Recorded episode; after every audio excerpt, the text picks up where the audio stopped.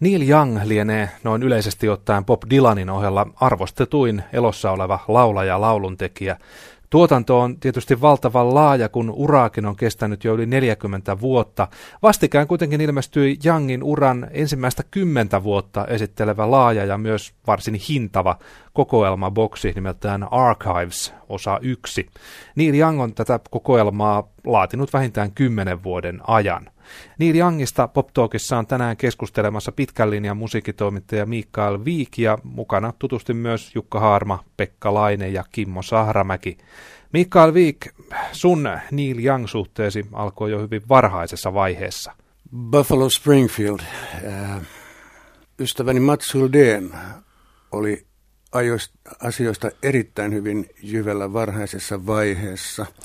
Ja äh, tilasin varmaan levyjä Englannista ja, mä, ja mun luokkatoverit, niin mekin tilattiin levyjä Englannista, levyjä, joita ei, ei niin kuin Suomessa siihen aikaan näkynyt vielä. Ja äh, mulla oli eräs rumpaliystävä, joka soitti samassa bändissä kuin Mats. Bändi oli nimeltään System.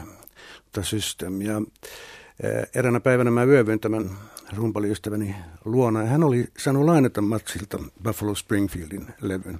Siis levy, josta ei ollut kukaan kuullut yhtään mitään, ei itse asiassa koko bändistäkään mun muistikuvan mukaan. Ja edellisenä yönä oli vietetty hiukan pahellista elämää, niin mä en ollut ihan ehkä paremmassa kondiksessa kuin mä heräsin. Mutta mä heräsin siihen, että ystäväni Erik – soitteli Buffalo Springfieldia. Ja tota, tuli aivan mieletön skarppius päälle, koska mä, mä diggasin Birdsia aivan hillittömästi siihen aikaan. Ja nyt mä tajusin, että tämä ei, tämä ei ole se bändi, mutta se on niin kuin jotenkin samalla tavalla liikkeelle, että laulaa stemmoissa ja hyviä biisejä ja kauniisti.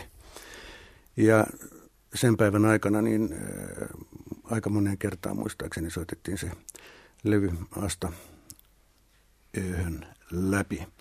Ja yksi biisi, joka kolahti siellä aivan erityisesti oli Nowadays Clancy Can't Even Sing. Ja sitä mä jäin sitten junnaamaan vielä kaiken lisäksi erikseen. Tämmöinen muistikuva. Eli siis krapula päiten tutustuit ensimmäisen kerran. Suurin piirtein joo.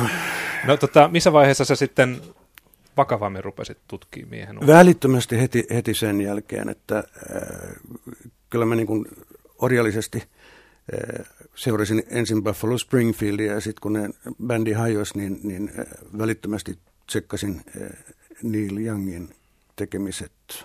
Tämmöinen seuraava todella vahva muistikuva, joka mulla on, liittyy After the Gold Rush-levyyn. Mä muistan jopa, mistä mä sen ostin. Mä ostin sen Stokkalta, Stokkan levytiskiltä ja siellä oli – tuttu myyjä, jonka mä olin tavannut rippikoululeirillä ja mä sain sen alennuksella ostettua sieltä, että se tämmöinen mielikuva kanssa. Neil Young on nyt tietysti tämmöinen instituutio, kanonisoitu, mutta kun Neil Young silloin 60-70-luvulla tuli, meillä on tässä kaksi, jotka, Jukka ja Mikael, jotka muistaa sen ajan. Oliko se heti selvää, että Neil Youngista tulee tällainen instituutio ajan myötä? Että erottuiko hän jotenkin vertaisistaan ja muista sen ajan laulaja lauluntekijöistä? Älkää, Ky- älkää olko jälkiviisaita. kyllä, kyllä mun mielestä erottu heti. Jo siis Buffalo Springfieldin aikana niin, niin nimenomaan Youngin biisit oli nämä, jotka mulla oli eniten mieleen. Ja, ää, alussahan ää, bändi yritti estää Neelia laulamasta. Että, ää, oliko se ne Richie Furay, joka esimerkiksi laulu Nowadays Clancy Can't Even Sing biisin. Ja, ja mä mulla jäi heti toi Niilin todella oma, omalaatuinen ääni. Että tavallaan sen ymmärtää, että ne yritti estää sitä laulamasta, koska se, siellä oli, sillä oli siihen aikaan nähden niin omalaatuinen ääni, että senhän, sehän ollut korkeammalta silloin kuin mitä se nyt tekee. Ja e, kukaan muu ei laulanut noin ujeltavalla ihmeellisellä äänellä. Ja e, sehän just tässä varhaisessa vaiheessa, niin äh, niillähän jaku diggaripiirit suurin piirtein niihin, jotka ei voinut sietää sen lauluja ja niitä, jotka sitten niin kuin tavallaan rakasti sitä, koska se oli niin ainutlaatuista ja mä kuulin, kuuluin nimenomaan siihen kastiin. Ja mulla henkilökohtaisesti ei missään vaiheessa ollut epäilystäkään, että tästä tulee niin kuin iso juttu, mutta Buffalo Springfieldin muista jäsenistä myös. Että kyllä, kyllä mä arvostin Stillsia todella kovasti ja koko sitä bändiä. Että et mä odotin kyllä kuulevani niistä kaikista sitten sen jälkeen. Mun ensimmäinen muistikuva on myös Buffalo Springfieldilta nimenomaan Expecting to Fly, joka oli musta ihan käsittämättömän biisi, että miten, miten tämmöisiä voidaan tehdä, mistä tämmöisiä tulee. Et tota, hämärää muistikuvaa, mä olin silloin erittäin niin kuin spesiaalilevykaupassa töissä, jossa että ainakin sen kautta varmaan Neil Young oli heti niin kuin sen pienen piirin, joka silloin oli tosi pieni, huomattavasti pienempi kuin nykyään. Dikkaripiiri, koko, ro, koskien koko rokkia siis tietysti, niin tota, mutta kyllä se siellä oli semmoinen varmaan just niin kuin Mikka sanoi, että se oli heti, että se pomppasi sieltä selkeästi esiin. Kyllä varmaan jako on just tämä, koska nyt on varmaan tässä keskustelussa puhutaan just siitä, kuinka hän on kaikkien aikojen paras ei-laulaja, jonka ääni, ääni niin kuin on, on, ja ehkä, mutta mut, ainakin sen piirin, niin kuin sanottu, niin se, siinä piirissä se oli selvästi heti. Joo. Että täältä jätkä tulee pitkä ura. Miksi? Joo. Miikka ei vastaa. Siinä on niin monta, monta osatekijää, että voidaan aloittaa tuosta laulusoundista, että se oli aivan ainutlaatuinen, että kukaan muu ei laulanut tuollaisella hunottavalla äänellä. Vähän samanlainen ilmiö kuin Dylanilla, kun Dylan tuli, että, että sitä myös irvailtiin silloin, että, että Dylanin laulutapa ihan, ihan sitä nimitoidaan vieläkin, mutta tota, niillä oli vielä radikaalimpi tapaus. Mutta sitten sen sävellykset, kyllä ne eh, heti kättelyssä erottu esimerkiksi Stilsin ja muiden kumppaneiden sävellyksistä. Ne, ne, niissä oli jotain eh, todella omaperäistä. Mä jälleen puutun tähän Nowadays Clancy Can't Even Sing. Niin eh, koko se tarinan kuljetus, joka on aika merkillinen, mä en edes nyt muista tarkkaan, miten se menee, mutta siis niille hän oli, siinä missä muut säveltäjät ää, mielellään sanotti biisejä, joissa sanotukset oli selkeitä, niissä oli jonkunlainen juoni tai tarina tai tämmöistä, niin kyllä Niililläkin on se. Mutta ne on välillä niin surrealistisia, että niiden merkityksestä ei tiedä kukaan muu kuin, kuin Neil itse. Ja Dylanhan on ihan, tai oli aikaisemmin ihan, ihan samanlainen. Että, yksi mun Dylanin lempifraasi on tämä, että it, it takes a lot to laugh, it takes a train to cry. Sitä ei pysty selittämään, mutta kuitenkin siitä tietää, että mitä se sillä tarkoittaa. Ja Jangilla on näitä pilvin pimeän, näitä niin aivan täysin ihmeellisiä sanoituksia, ja, jotka heti erottaa sen niin kuin kaikista muista. Et jos otetaan Crosby, Stills, Nash Young kehin mukaan, niin, niin kaikki nämä muut säveltäjät, niin niiden sanotukset on pahimmillaan täysin banaaleja. Et, et, joku Graham Nash tekee tämmöisiä hyvää tarkoittavia äh, imeliä äh, lauluja, jotka joko pelastetaan valaita tai sitten hehkutellaan.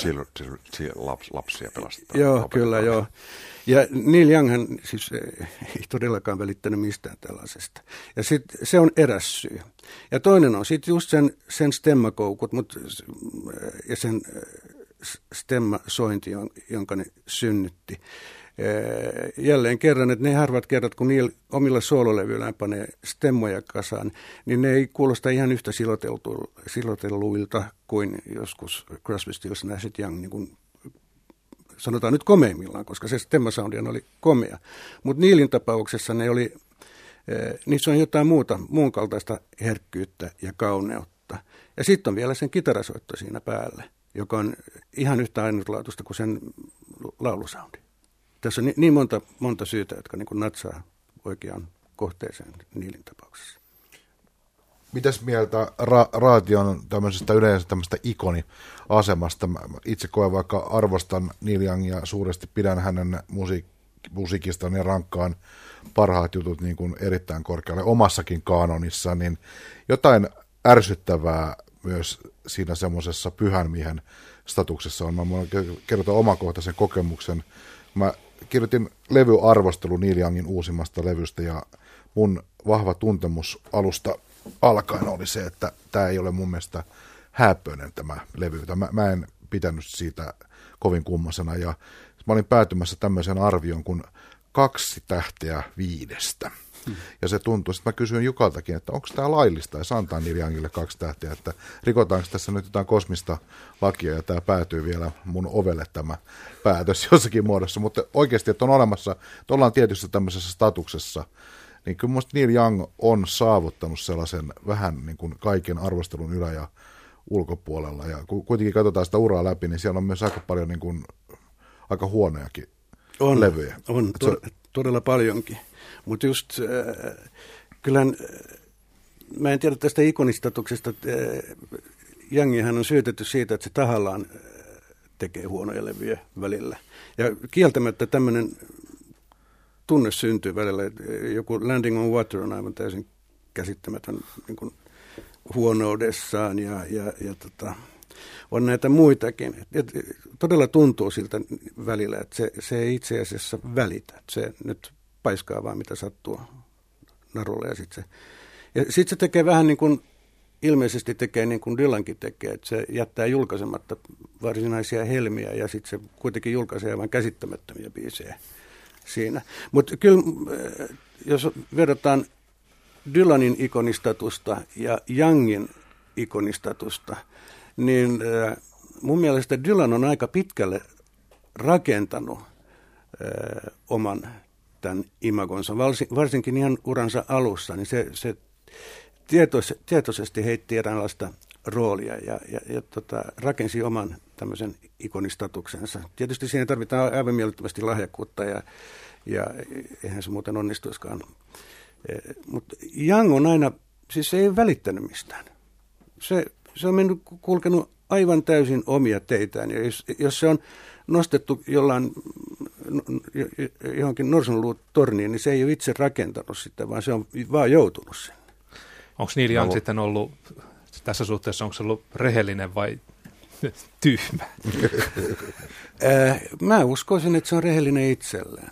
Että se, se tota, totta kai Dylankin on, mutta, mutta Neil Young siis, se nyt ei oikein välitä muun maailman menosta. Että se, se, niin mä luulen, että se kanonisointi, just se, miksi Neil Young on, on, on monella rockdikkarille se, se suuri Jumala, on just se, että se on, me koetaan, että hän on se taiteilija, se vapaa taiteilija, joka ei välitä mistään kaupallista eikä muista paineista, ja se on varmaan yksi syy varmasti se on totta, että näin on, että se, se, se ei niin rakenna uraansa. Ja juuri se, se tekee siitä tavallaan niin yläpuolella normaali, niin kuin, normaalin bisneksen. Jos tästä teemasta jatkaa, niin minä, joka pidän myöskin paljon, en, en, en ole seurannut, vaan sanon, että en, en ole seurannut siis systemaattisesti, se ei ole semmoinen jumala, mutta digannut paljon, mutta kyllä se mua, muakin, niin kuin Pekka toi esiin, niin hieman harmittaa. Tähän liittyy nyt siihen rock-kritiikin, joka on tuotu sieltä taide, taidepuolelta sitä, että, että että hyvän taiteilijan huonokin levy on parempi kuin huonon taiteilijan hyvä levy. Mm-hmm. Tähän niin se tavallaan liittyy ja sitä, sitä, sitä periaatteessa popmusiikissa vierastan, sitä ajatusta. Niin kuin. O- ollaan tota, puhuttu Jukan kanssa siitä, että on olemassa sellainen tietty Tom Waits-skaala, joka on se 3-5 tähteä, että jos se on niin kuin, kolmen on se lähtötaso, sitten se lähdetään nostamaan joko neloseen tai vitoseen. Ja jos se on se kolme tähteä, niin se tarkoittaa, että se on aika katastrofaalinen se levy, mutta sekin muotoillaan, että tuntuu hieman epätasaiselta, mutta sinänsä sympaattiselta välityöltä ja kaikkea tämmöistä niin kohdellaan hyvin silk- silkkihanskaa, mutta toi, pitää, toi on musta tärkeä pointti, mikä Mikael sanoi, mikä tekee Youngista kiinnostavan, on semmoinen tietty rehellisyys ja siitä seuraava arvaamattomuus, tai se näyttäytyy arvaamattomuutena tämmöisen urakehityksen ja tämmöisen sanotaan niin bisneksen pelisäännöillä toimimisen näkökulmasta. Ja se alkoi hyvin varva, varhain. Hän oli niin Buffalo Springfield va- aikana jo tuli ja meni niin kuin vaeltava romani konsonaan, että ö, ei ollut paikalla silloin, kun ehkä olisi ollut viisasta olla niin kuin starastatuksen näkökulmasta, että oli jotain muuta tekemistä, kun bändi oli Monterey Popissa esiintymässä tai, tai tämmöisiä niin kuin ratkaisevia eventtejä, jolloin Buffalo Springfieldista olisi voinut kasvaa niin kuin isompi bändi, niin, isompi, niin, niin Young, Young veti omaa latua, mutta mä oon kuitenkin, jos sä sanoit, että hän ei välitä, mä oon myös miettinyt sitä, että hän on kyllä semmoinen taiteilija, joka on toisaalta miettinyt sitä, kuka hän on ja mitä hänen tehtävänään on tässä musiikin maailmassa te- tehdä, niin miettinyt sitä varmasti todella paljon. Että et miten paljon hän, et, ja hän on säilyttänyt myös sitä kautta kiinnostavuutensa, kun esimerkiksi ajattelee tätä Neil Young ja Crazy Horse koko, kokoonpanoa, joka on niin kuin yksi definitiivisia tämmöisiä sähköyhtiöitä, mitä on ikinä ollut, mitä, mitä voi saada ihminen aikaa sillä, että työnnetään töpseli seinään, niin Joo. sehän on yksi komeimpia taiteellisia osoituksia siitä. Ja me, miten hän on sitä tavallaan säännöstellyt, sitä joku muuhan olisi toiminut ja var, varmaan asian osaisetkin olisi toiminut ihan toisella tavalla. Mutta Neil Young on puhunut paljon siitä, että tämä Crazy Horse-yhdistelmä on niin rajua lääkettä, että sitä ei pidä annostella liikaa. Ja se on minusta niin kuin erittäin hienolla tavalla esimerkiksi sen juonteen tarinassaan pitänyt sillä tavalla todella ja siitä on kasvanut sitten semmoinen tietty myyttinen ulottuvuus osittain tämän kautta. Joo, mutta tässä kun puhutaan just siitä, että, että tai siis mä koen sen jopa epäsympaattisena piirtänä Jangissa, että, että se on hirveän ää, siihen ei voi luottaa. Siis nämä muusikot, jotka sen soittaa sen kanssa, ne ei ikinä voi luottaa siihen. Ja tämä koskee myös Crazy Horsea. Että sehän teki aika julmasti, että, että se pitkään käytti niitä. Ja sitten yhtäkkiä tuli kymmenen vuoden stoppi. Ei, ei, ei niin kuin ilmoittanut näille muille jätkille sen omista suunnitelmista yhtään mitään. Ja helppo sen oli porskutella eteenpäin, mm. kun, kun tota, silloin oli jo rahaa ja mainetta vaikka kuinka. Ja vaikka se olisi ottanut välivuosia siinä, niin Jangin maine ei olisi Muut jäi tyhjän päälle. Muut, muut jäi, jäi ihan tyhjän päälle. Ja nehän muistaakseni teki yhden soloalbumin ilman Jangia, jossa ne jossain laulussa muistutti Niiliä siitä, että hei, että oli aika viimeinen temppu. Ja, ja, ja, tota, ja siis se on tehnyt näitä niin useasti, että kun sen piti mennä rundille Stilsin kanssa, tämä Stils Young-projekti, niin yhtäkkiä se, se tota, jätti tulematta. Se lähetti jonkun sähkösanoman tai jotain, nyt mä en ihan tarkkaan muista, mutta jonka ydin oli, että sä varmaan ymmärrät. Siihen, siihen kaatui koko se rundi, koska se oli rakennettu Stilsin ja, ja, ja tota Youngin varaan. Eihän Stills yksinään sit pystynyt tekemään yhtään mitään. Et, et, tämmöisiä tempauksia siltä on löytynyt vaikka kuinka, että se on polttanut siltoja aivan hirvittävästi ja, ja kyllä, kyllä se vaati varmaan jonkunlaista anteeksiantoa puolin ja toisin, että Crazy Horse saatiin pystyyn taas. Ja taas mä oon ihmetellyt muuten sitä, että tämä uusi albumi, Fork in the Road, niin sehän kuulostaa erittäin paljon tyypilliseltä Crazy Horse tuotannolta. Siinä on taas tätä raskaasti vyöryvää kitararokkia. Mutta ei ole kuitenkaan nyt Crazy Horse paikalla, vaikka hyvin voisi olla. Et, et siinä on vain Ben Keith, muistaakseni Crazy Horsesta mukana. Onko taas tapahtunut jotain, en tiedä. Ja se, se, joo, ja se on mun mielestä nimenomaan sääli, että ei ole Crazy Horse, koska nyt se kuulostaa normaalilta Joo normaalilta baaribändiltä, jossa on huonompi laulaja kuin yleensä. koska, koska siinä on myös se, sen levyn ongelma on mun se, että mitä Neil Young on tehnyt aikaisemminkin, että on olemassa semmoinen vyöhyke, joka on niin kuin Neil Youngin oma vyöhyke, Joo. jossa hän on ylivoimainen. Mutta sitten kun hän siirtyy NS, voisiko sanoa normaaliin perusrockiin tai tämmöiseen vähän niin kuin bluespohjaisempaan juttuun, niin hän, hän niin kuin osaa myös niin kuin arkipäivästää sen juttuunsa aika tehokkaasti näillä kuuluisilla sympaattisilla välitöillä, jotka on semmoista niin kuin, niistä on vaikea kuulla mitään Neron suurta niin kuin lo, loimua. Ja musta tämä uusi levy on just sellainen, että se on ihan normaali perusmusa, jota muut tekevät paremmin kuin, tai moni muu tekee paremmin kuin Neil Young, mutta sitten kun Neil Young on sillä omalla alueellaan, siellä niin kuin tavallaan omaperäisemmän, henkilökohtaisemman ilmaisualueella, niin sitähän on niin kuin aika omassa luokassa. Näin on. Tässä mä muuten syyllistyin just siihen, mitä sä sanoit, että kun mä käsittelin tätä uutta levyä radiossa, niin mä sanoin jotain just sen suuntaista, että, että, että äh, Neil Youngin välityö on kuitenkin mielenkiintoisempi kuin useamman artistin. Mä just sanasta sanaan on, on sanonut on. Ja kyllä mä tämän Fork in the Roadin kohdalla on, onkin sitä mieltä, että, että, että se on äh, hyvä levy, mutta mut siis jos vertaa ainoastaan Niilin omaa tuotantoa pitää tämmöisenä mittapuuna, niin sitten se on siellä Bubbling Under pohjalta, mutta mut, tota, joo. Mutta mä, mä en ole sitä uutta levyä, koska mä uskon Pekkaan. Niin jos, eikö se nyt se, sehän, sä annoit sille kaksi tähteä. On, kyllä mä sitä rohkaistuin. Ja sen vielä luin tosiaan, tämän, tosiaan pitkän linjan dik, äh, luen aika paljon, joskus Robert Christkauta on tämä tunnettu amerikkalaiskriitikko, joka on arvostellut Consumer Guideissaan 34 eri Neil Young-levyä, ja se antoi A-, joka on siis C-stä A antaa, niin se antoi A- tälle uudelle, joka on ihan mielenkiintoista. Ja se yksi perustelu sitä, että Neil Young tietää enemmän autoista kuin presidenteistä. to, toi on yksi mielenkiintoinen juone Youngin urassa, tällainen tota, Young niin kuin yhteiskunnallisena kommentoijana. Kuinka kiinnostavana ulottuvuutena sä pidät tätä jostakin sieltä Ohioista ja sieltä lähtevää tämmöistä niin aikalaiskommentointia? Joo, kyllä, kyllä, kyllä, sehän on erittäin.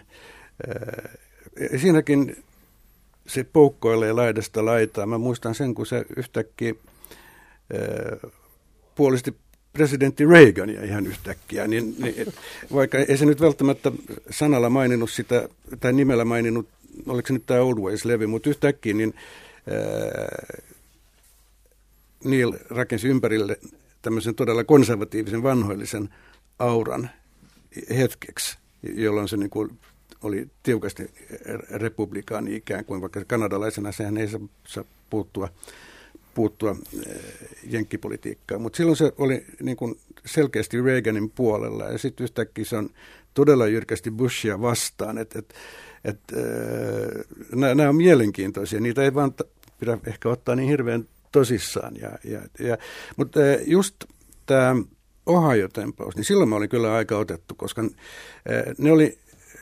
käsittääkseni telkkarista tämän Kent State Universityn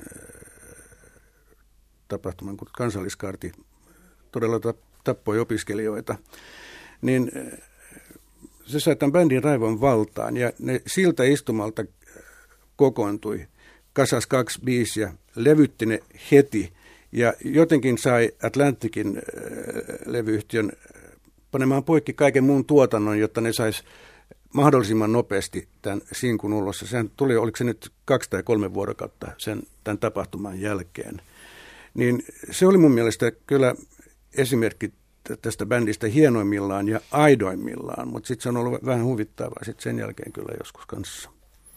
Ja onhan siellä semmoinen hieno biisi myös kuin Cortez the Killer, joka joo. on tietysti kanssa. Se on yksi mun lempibiisejä kanssa, joo, aivan. Se on ihan selkeä kannanotto. Se on harvinaisen selvä.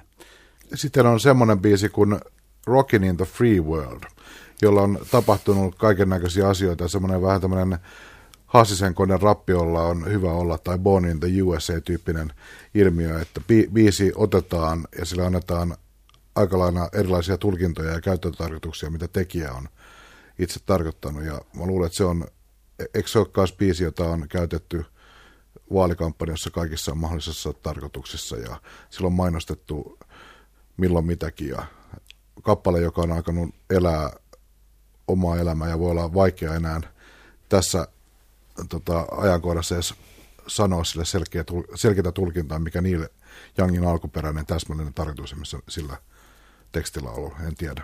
Se on myös yksi sellainen biisi, joka on ehkä semmoista niin kuin, poliittista, lainausmerkissä poliittista Youngia tavalla, joka on ollut tekijällä varmaan aika niin epämieluisakin. Joo. Muistui just mieleen yksi toinen hyvin varhainen esimerkki tästä Youngin yhteiskunnallisesta kannanotosta, ja se on todella ravistava. Se on Southern Man. Se, se on hieno esimerkki myös. Silloin kun niillä onnistuu näissä, niin silloin se onnistuu komeasti. No puhutaan sitten sitten Neil Youngin laulun äänestä. Miten on mahdollista, että niin no, avuton laulaja pystyy pääsemään tämmöisiin korkeuksiin kuitenkin? En tarkoita nyt äänen korkeutta, vaan niin kuin laadullista korkeutta tulkitsijana. No koska se kriteeri ei ole aina se, että onko ääni kaunis tai edes se, että jos se laulaa puhtaaksi. Ihan niin kuin hyvä kitaristi ei välttämättä ole maailman nopein äh, solisti. Et se, se, ei ole, se ei ole koskaan kriteeri, se ei ole, varsinkaan se ei ole mikään taiteellinen kriteeri. Et, äh, maailma on täynnä kaunisäänisiä laulajia ja laulajattaria,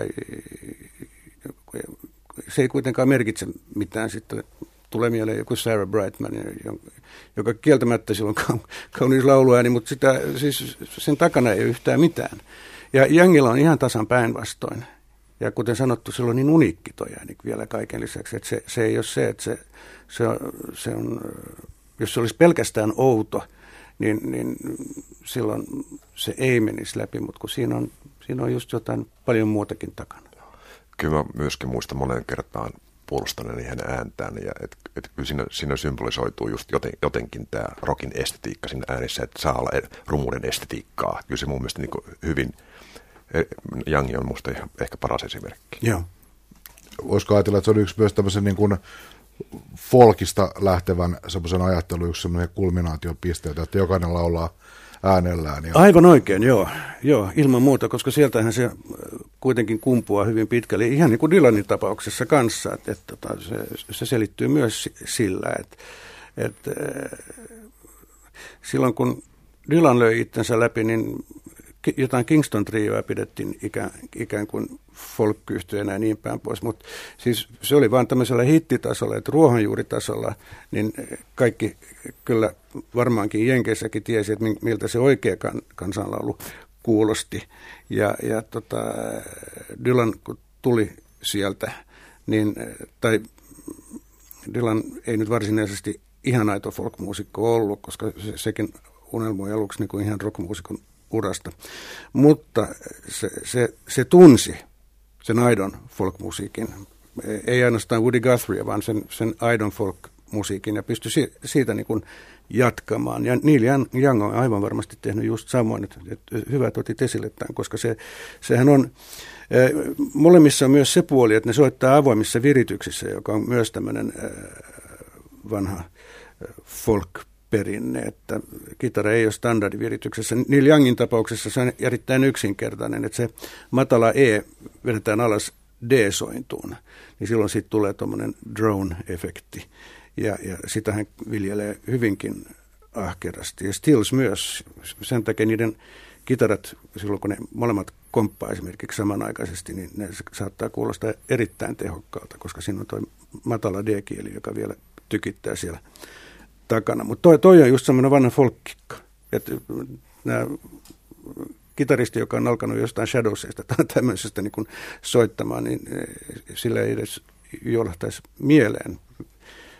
Ja varsinkaan ei, kun puhutaan 60-luvun lopulla ja niin päin pois, niin ei, ei yleensä sähkökitaristit ei kyllä pelleilyt näiden viritysten kanssa. Että joku Keith Richards, niin se Ray Cooder kertoi sille, että, että joo, että sä voisit säveltää kitaran avoimeen d tai avoimeen g ja, ja, ja tota, mutta se oli sangen epätavallista siihen aikaan, mutta nämä folk-kitaristit teki sitä koko ajan. Mä palaan vielä tuohon laulun ääneen. Tota, tässä on mainittu näitä tämmöisiä kanonisoituja artisteja, Bob Dylan, sitten on Tom Waits, jonka laulun äänestä kanssa voi olla montaa mieltä. Tota, kuuluuko se no huono laulunääni tavallaan jollain tavalla myös siihen myyttiin.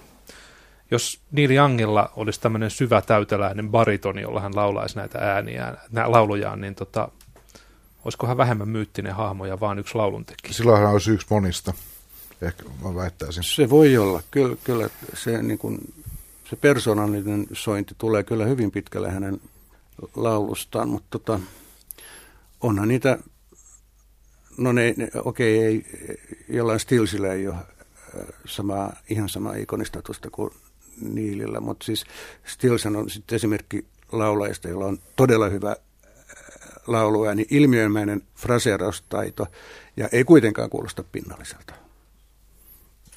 Hän on, hän on esimerkki mun mielestä taas semmoisesta, niin kuin, pidän todella kovana laulaja, mutta hän on semmoinen normaali, hyvä rockilaulaja. Joo, joo. Et, et, tota, ei, ei samalla tavalla ehkä ainutkertainen. Ei. Tulee mieleen myös se, just se, tota, että et jos joku on uniikki, niin sitä on hyvin vaikea jäljitellä. Se tulee myös mieleen Iljangin laulussa, mutta myös hyvin vahvasti hänen kitarasoitossaan. Että jos ajatellaan, että on yksi aika suuri myytti ja klisee, puhutaan aina improvisoinnista Joo. rockin yhteydessä, että rockkitaristit improvisoivat ja säveltävät samalla kun he soittavat, niin se, usein se ei pidä niin kuin paikkaansa, vaan kysymys usein on semmoista niin tiettyjen manerien läpikäymisestä, joita pyöritetään tiettyyn fraasiin, että sulla olisi tavallaan tietty määrä lauseita valmiiksi päässä, joita sä toistelet sitten semmoisiin paikkoihin, mitä, mihin ne parhaiten istuu, mutta Neil Youngin soitto on oikeasti sellaista improvisoivaa ja säveltävää soittoa. Hän lähtee jostakin paikasta, vie itsensä ja kuulijansa matkalle, josta ei voi 100 prosentin varmuudella ikinä tietää, mihin se johtaa. Ja, ja sitten seuraa se, että ei kukaan muu ei tee niitä samoja matkoja täsmälleen kuin hän. Aivan. Ja sen takia on todella paljon soittajia, jotka ihailee Neil Youngia, mutta äh, häntä matkii hyvin har, harva, koska se on niin kuin lähes mahdotonta. Se on jo, se, se on mahdotonta sen takia, että, että äh, jälleen kerran tämä Niilin arvaamattomuus tulee kuvaan mukaan, että Neil nimenomaan soittaa arvaamattomasti. Sooloissa nyt etenkin, mutta se saattaa heittää kehiin myös aivan ihmeellisiä riffejä ja sointuyhdistelmiä, jotka näennäisesti kuulostaa yksinkertaiselta, mutta kun niitä rupeaa tutkimaan, niin, niin, se on kyllä sitten ihan täysin ihmeellisiä, omalaatuisia ratkaisuja. Ja, ja tota, juuri tämä lisää vaan tätä taiteellista taiteellista kuvaa siinä. Ja kyllä mä, nyt mä en muista kuka soitti Jayhawksissa, äh, mutta Jayhawks, Jayhawksien eräs kitaristi heitti jossain biisessä todella Neil Young-maisen soolon. Ja se ei ollut parodinen, vaan mä, mä koen sen, että se oli kunnianosoitus. Ja mä ihailin sitä suoritusta, koska se, se on ihan niin kuin sä sanoit, että sitä ei noin vaan pysty tekemään mutta mut, eh, siinä, se, siinä yhteydessä se toimi ja se oli tuommoinen lyhyt ja kaunis soolo, eh, tai ei kaunis, mutta siis eh, kaunis ele mun mielestä. että se oli aivan avoimesti Neil Young-tyyppinen soolo ja ainoastaan siinä biisissä sitten, jos mä nyt muistan oikein. Tuohon, tuohon liittyy ehkä semmoinen Neil Youngin yksi viehättävä piirre ja semmoinen, voisiko sanoa syväkin ulottuvuus, että tietynlaisessa semmoista niin muodollista pätevyyttä ja tekniikkaa ja tällaisia asioita korostavassa katsannossa. Neil Young edustaa jotakin, voisi sanoa, alkukantaista ja primitiivistä, mutta se itse asiassa silloin kun se on parhaimmillaan, niin siinä ollaan mun mielestä todella syvällä niin kuin musiikin ytimessä. Joo. Ja se, se, se on, niin kuin, tulee mieleen tämmöinen, niin kuin, mitä, vaikka hän ei ole blues, suoraa bluesia soittava soittaja paljonkaan, mutta tota, tulee mieleen tietyt vanhat bluesmestarit, ollaan tämmöisellä niin kuin sen tasolla jo johon on hyvin vaikea. Jos joku, jos, jos joku tulee sanomaan, että mä haluan soittaa noin, että miten se tapahtuu, yeah. niin se on just joku tämmöinen, no lähden nyt ensiksi 80 vuodeksi tuonne vuorille yeah. ja palataan sitten asiaan. Yeah. Se, se, ei, se on asia, jonka saavuttaminen on vienyt paljon aikaa ja vaivaa. Kyllä, tämä, hyvä, että sä puhuin näistä vanhoista blueseista, koska mulla, mä yleensä mainitsen John Lee Hookerin tämmöisen tämmöisenä, että kun, kun mä haluan selittää, että mikä tekee niin kuin hyvän kitaristin, niin äh, mä yleensä sanon näin, että mä soitan itse kitaraa huomattavasti, huomattavasti paremmin kuin John Lee Hooker. Mutta John Lee Hooker on kuitenkin huomattavasti parempi kitaristi kuin mitä mä ikinä tuun olemaan, koska äh, kun John Lee Hooker istahtaa tuolilleen ja jalka rupeaa menemään tällä tavalla ja sitten se rupeaa heittämään sitä boogikomppia. Niin siinä on just, siihen sointiin ei pysty kukaan muu kuin John Lee Hooker. Ja Neil Youngissa on, on tätä samaa alkukantaisuutta. Mutta Youngista mä sanoisin kuitenkin vielä, että on se vähän teknisempi kitaristi kuin miltä se kuulostaa. Et jälleen kerran, jos sen biisejä yrittää soittaa ja, ja tutkii niitä, niin ky- kyllä siinä huomaa, että kyllä se loppujen lopuksi on aika taitava kitaristi. Ja sehän aloitti rautalankakitaristina muistaakseni aikoinaan. Et se on ollut solistisesti orientoitunut ihan, ihan alusta, alusta saakka. Ja se tavallaan pitää itse kiinni tuosta primitiivisyydestä. Jälleen kerran tulee vertailuna mieleen Dylan, joka ei ole ollenkaan niin primitiivinen soittaja kuin miltä se nykyään kuulostaa. Et, et, tota, kun mä kuuntelin Dylan ihan varhaisimpia taltiointeja, niin sieltä paljastui kitaristi, joka ei ensinnäkään soittanut niin hirveän falskisti, jonka pikkaustekniikka oli moitteeton, ja, ja sitten mitä pitemmälle se eh, menee niin kuin urallaan, niin sen primitiivimmäksi sen, sen niin kuin tekninen eh, osaaminen, eh, se, se hautaa sen tavallaan tietoisesti itse. Ja mulla on semmoinen näppituntuma Neil Youngista kanssa, että jos hän haluaisi, niin, niin äh, kyllä hän voisi soittaa teknisesti huomattavasti näyttävämmin vielä. Mutta hän ei halua. Se on epäolennaista. Joo. Onko meillä jotain siihen sanottavaa, että täytyy muistaa, että Neil Youngin ura lähti uudelleen nousuun siitä, että, että Nirvanan Kurt Cobain, Cobain sanoi, että tässä on hänen sankarinsa ja, ja tota, yhtäläisyyksiä tietysti on aika paljon. Että, tota, Flanellipaidoista alkaen. Niin. Muotikäsitys. Mutta kyllä siis se on mun mielestä erittäin olennainen ulottuvuus on se, että minkä takia niistä Neil Young ei taitu nostalgia-artistiksi samalla tavalla kuin monet Joo. ikätoverinsa on se, että siinä on relevanssia Joo. hyvin erilaisesta taustasta tuleville Joo. ihmisille. Ja aivan varmasti se on, äh, sitähän puhutaan ikään kuin grungen kantaisena, varmaan just sen takia, että äh, tämä Nirvana-yhteys, mutta tota myös Pearl Jam, niin äh, ja mä uskoisin, että nämä kundit on kyllä kuunnellut sitä.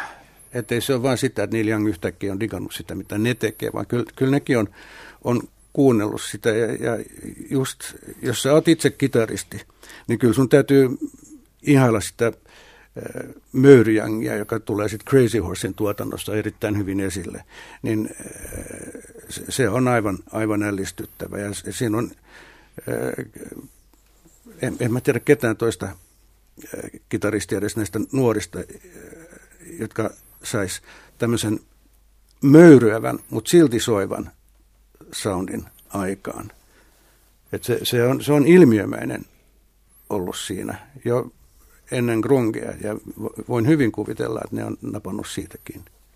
Joo, se tulee, tulee mieleen yksi tämmöinen rokin myyttinen arvo kuin rankkuus, että kuulostaako tämä rankalta, niin tietyllä tavalla kehitys on mennyt eteenpäin sillä tavalla, että, ää, että on tullut koko ajan tavallaan niin kuin kovemmat lääkkeet käyttöön, että jos, oot, ää, jos Elvis kuulosti isoisesta rankalta, niin semmoinen joka kasvaa Slayerin parissa, niin ei koe, että onpas välttämättä kovin ra- rankkaa niin äänikuvalta. Mutta Neil Young kuuluu mun mielestä siihen tiettyyn erittäin harvanlukuiseen joukkoon, vastaava kuin ehkä joku Pop tai tämmöinen, että niissä on jotakin semmoista, että se särmä on niin syvä, mä viittaan just tähän möyry, möyryjangiin, että ei se tavallaan ikinä taltu se peto. Ei. Se, se kuulostaa aina niin kuin tylyltä myös niin kuin nuoremmissa korvissa. Joo. Mutta se olennainen, mitä Mikka sanoi, että se on se möyry, möyry, niin se kuitenkin soi koko ajan. Joo. On, se on se, se ratkaiseva ero. On, on. Se on, mus, se on musiikki, eikä pelkästään, että, että se rankkuus olisi mikä itseisarvo, mutta sekin on siinä, ja se on myös, Neil Young on puhunut siitä, että se tunne, mikä on olla lavalla Crazy Horsein kanssa, se valtava volume meri, missä siellä möyritään, niin se on niin raju juttu, että sitä ei voi loputtomiin niin kuin tehdä. Joo, ja mä oon itse asiassa ihmetellyt sitä, että miten se saa sen soimaan jopa silloin, kun se on aivan möyryä vimmillään, koska äh, Neil Young viljelee aika paljon äh, tämmöisiä, no tämä menee nyt vähän tekniselle tasolle, mutta äh, molliseiskasointuja. Ja yleensä, jos, jos sulla on niin särösoundi päällä, niin molliseiskasointu ei kuulosta miltään. Äh, se, se siis tavallaan, sitten tulee aivan käsittämätöntä puuroa ja, ja se, se ei toimi. Neil Young saa sen toimimaan ja mä, mä ihmettelen kovasti, että miten se sen tekee, että mitä härveleitä se käyttää, jotta se, se särö ei muutu niin kuin puuroksi. Mutta e, eikö, eikö tuossa tota, tavallaan yksi, jos pitää määritellä, mikä Neil Youngin musiikin tavallaan ydinajattelua, niin eikö, jos puhutaan siitä sähköjangista, niin eikö se tavallaan ole se juju on just, että soitetaan semmoisia kappaleita, mitä periaatteessa pitäisi soittaa hiljaa Joo. ja kauniisti, niin soitetaan niitä järjettömällä möyryllä. Joo. Et sillä yhdistellään tavallaan tämmöinen herkkyyden ja sitten sellaisen pelottavan voiman niin kuin maailma. Tuosta tulee äh, mieleen, että Neil Young on pitänyt pintansa vuosikymmenten läpi relevanttina artistina, niin Mikael, uskotko sä siihen, että Neil Young dikkareiden kannattaa vielä tähytä tulevaisuuteen? Onko odotettavissa, mikä hänen luomisvoimansa noin nykyään on? Tuleeko sieltä vielä kovaa kamaa? Se on täysin mahdotonta sanoa. sanoa. Et, äh, mä puhun koko ajan Dylanista, mutta sen takia, että ne on aika lailla, vaikka ne kuulostaa toisistaan täysin eroavilta, niin, niin ne on aika lailla samankaltaisessa asemassa. Ja Dylanillahan oli todella pitkä tämmöinen suvantokausi, että kukaan ei enää odottanut yhtään mitään. Mutta nyt kuitenkin kaikki nämä sen kolme viime, viimeistä albumia, niin vaikka ne on kieltämättä kevyitä, että siinä on nimenomaan lyrikassa, niin, niin on, on tämmöistä ihan normaalia kansanomaisuutta, eikä enää tätä todella, todella surrealistista runollisuutta kuin muinoin. Ja, mutta se pystyi palaamaan. Ja kyllä mä uskoisin, että Young myös pystyy, mutta onko, onko se odotettavissa, sitä, sitä mä en tiedä. Se riippuu siitä, että sen, se on kuitenkin aika iäkäs äijä jo. Ja vaikka soittohalut säilyy, niin, niin pysyykö se muusa siellä. Niin se, se on, niitä on esimerkkejä artisteista, jotka tavallaan sammuu just sillä tasolla. Että, että, tota. Mutta Jangin on ollut, kuten mulla on puhuttukin täällä, niin silloin on ollut aivan kammottavia tämmöisiä ohareita. Ja, ja tämä viimeisin ei vielä ole, mutta tota, tuleeko joku uusi Harvest vai tuleeko joku uusi Rust Never Sleeps, niin se sopii toivoa, mutta tota, ja kyllä mä voisin uskoa, että, että se pystyisi siihen vielä. Otetaan tähän loppuun, niin kuin tapana Pop Talkissa on, tämmöinen elämyskierros. Otetaan nyt tällä kertaa sitten jokaiselta tämmöinen henkilökohtainen kokemus Neil Youngista, mikä on tehnyt vaikutuksen. Toi, toi on, siis kyllä se henkilökohtaisin herääminen oli just se aamu, josta me alussa puhuttiin, kun mä heräsin siihen, että, että ystäväni Erik soitteli Buffalo Springfieldia ja mulla ei ollut hajuakaan, mistä oli kyse. Et se on kyllä se, joka, ää, se oli niin voimakas tuommoinen kokemus, että siitä ei, ei pääse yli eikä ympäri. Ja sitten ne muutamat kerrat, kun mä oon nähnyt Niilin livenä, niin ää, ne ei ollut sillä tavalla elämyksiä sitten kuitenkaan, että mulla on moni muu artisti on tarjonnut huomattavasti vahvemmat sävärit mulle.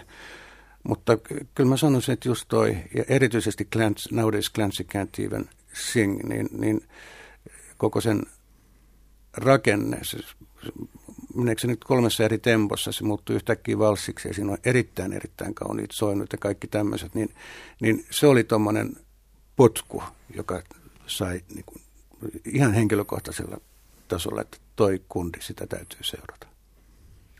Mä voisin valita, koska mulla on taas kokemus nimenomaan sitten vuoden 1993 jäähallin konsertti semmoinen, että se, se puolet vähintäiset konsertti oli, oltiin, oltiin niin musiikin alkulähteillä ja kyse on musta, ottaisin nyt ainakin yhden semmoisen niin kuin suurimmista Niljan kokemuksista. Mulle tuo Buffalo Springfield-yhtiö on ollut kova juttu. Se on yksi, yksi semmoinen tota, jopa bändi, joka on suhtautunut vähän niin kuin fanaattisesti. Mm. Siis vaan varmaan syntynyt just siinä vuonna, kun yhtiö on perustettu 66, eli varhaismuistot ovat hämäriä.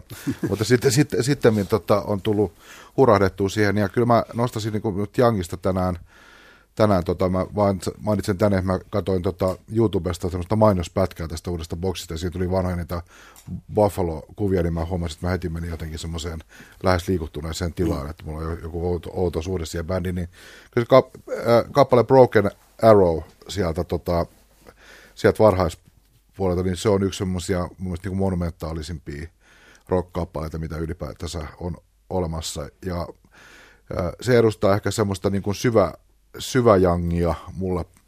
Ja sitten pitää ottaa semmoinen ihan niin kuin hittibiisi, niin mä oon pitänyt Cinnamon Girl-kappaletta mm. aina ihan maagisena. Siis että se on niin kuin mun mielestä täydellinen rock-kappale, ja se on semmoinen biisi, jota mä, kun mulla on se iPodilla ja joka paikassa, niin että jos mä, ku, ku, mä en edes tiedä, kuinka monta kertaa mä oon kuunnellut sen kappaleen, että se on tuhansia kertoja, se on musta aina niin kuin jotenkin sykähdyttävä. Että siinä on kaksi semmoista Young-juttuja, jotka on useamman vuoden läpi pysynyt semmoisena niin kuin pyhinä teoksina. Mä varmaan otan sen biisi, joka mut tavallaan vei koko Neil Youngin maailmaa, eli Like a Hurricane. Muista mä ostin jostain alennusmyyntilaarista useita vuosia levyn ilmestymisen jälkeen tämän American Stars and Bars-levyn. En edes muista, mikä siihen aikoinaan motivoi. Mä en ollut mikään sen alan musiikin hirveä dikkari siihen, mutta se Like a Hurricane-biisi oli semmoinen, joka kyllä sitten vei mennessä. Mä en Mä rupesin tuossa oikein miettimään, että mitähän muita biisejä siinä koko levyllä oli, siinä American Stars and Barsilla. Sitä, sehän kuuluu myös niihin levyihin, joita yleisesti ei pidetä, niin kuin Neil Youngin niinä uran huippukohtina, mutta sitä biisiä varmasti kyllä pidetään. Ja tota noin, niin oikeastaan ainoa toinen asia, mitä mä sitä levystä muistan, on se, että muistaakseni Neil Young on omistanut sen levyn omalle hevoselleen, mikä on mun mielestä sen sijaan, että se omistettaisiin Jumalalle tai äidille tai jollekin muulle, niin minusta siinä on sellaista rehellistä maanläheisyyttä. Hullu hevonen kuitenkin. Ja Neil Young on ehkä näitä ainoa säveltäjä, joka toistuvasti eh, laulaa omista autoistaan, että se, sekin on vielä. Mutta mulla on, jos mä saan lisätä vielä yhden biisin, joka on, siis mun vaimo ja minä, niin me lauletaan erittäin eh, mielellämme nimenomaan Youngin biisejä ja niistä meidän molempien ehkä suosikki on just tämmöinen, joka vaikka me heitetään se akustisesti, niin, niin ää, se alkuperäisversio on hyvinkin sähköinen. Siinä on aivan maaginen riffi. Se on tämmöinen kuin When You Dance. I can really love, I can really love. Niin se, se on tämmöinen, joka sävähdyttää aina. Sitä on kiva heittää itse, mutta aina kun mä kuulen Jangin vetävän sen, niin mä oon niin ihan täpinöissä. Kyllä mä etsin nopeasti vielä, että kyllä Southern Mankin aika hieno niin, Southern Manissa oli muuten eka, eka esimerkki tästä Neil Youngin omalaatuisuudesta, kun sehän vatkaa sitä soolossaan sitä mm. samaa ääntä. Doing, doing, doing, doing, doing, doing, doing, doing. Ja se menee yli tuon sietopisteen, että et vaihda jo. Se, se, se, kestää viisi minuuttia 41 sekuntia, mutta se biisi. no niin, radiotoimittaja, muistat sen tietysti, joo. Kyllä.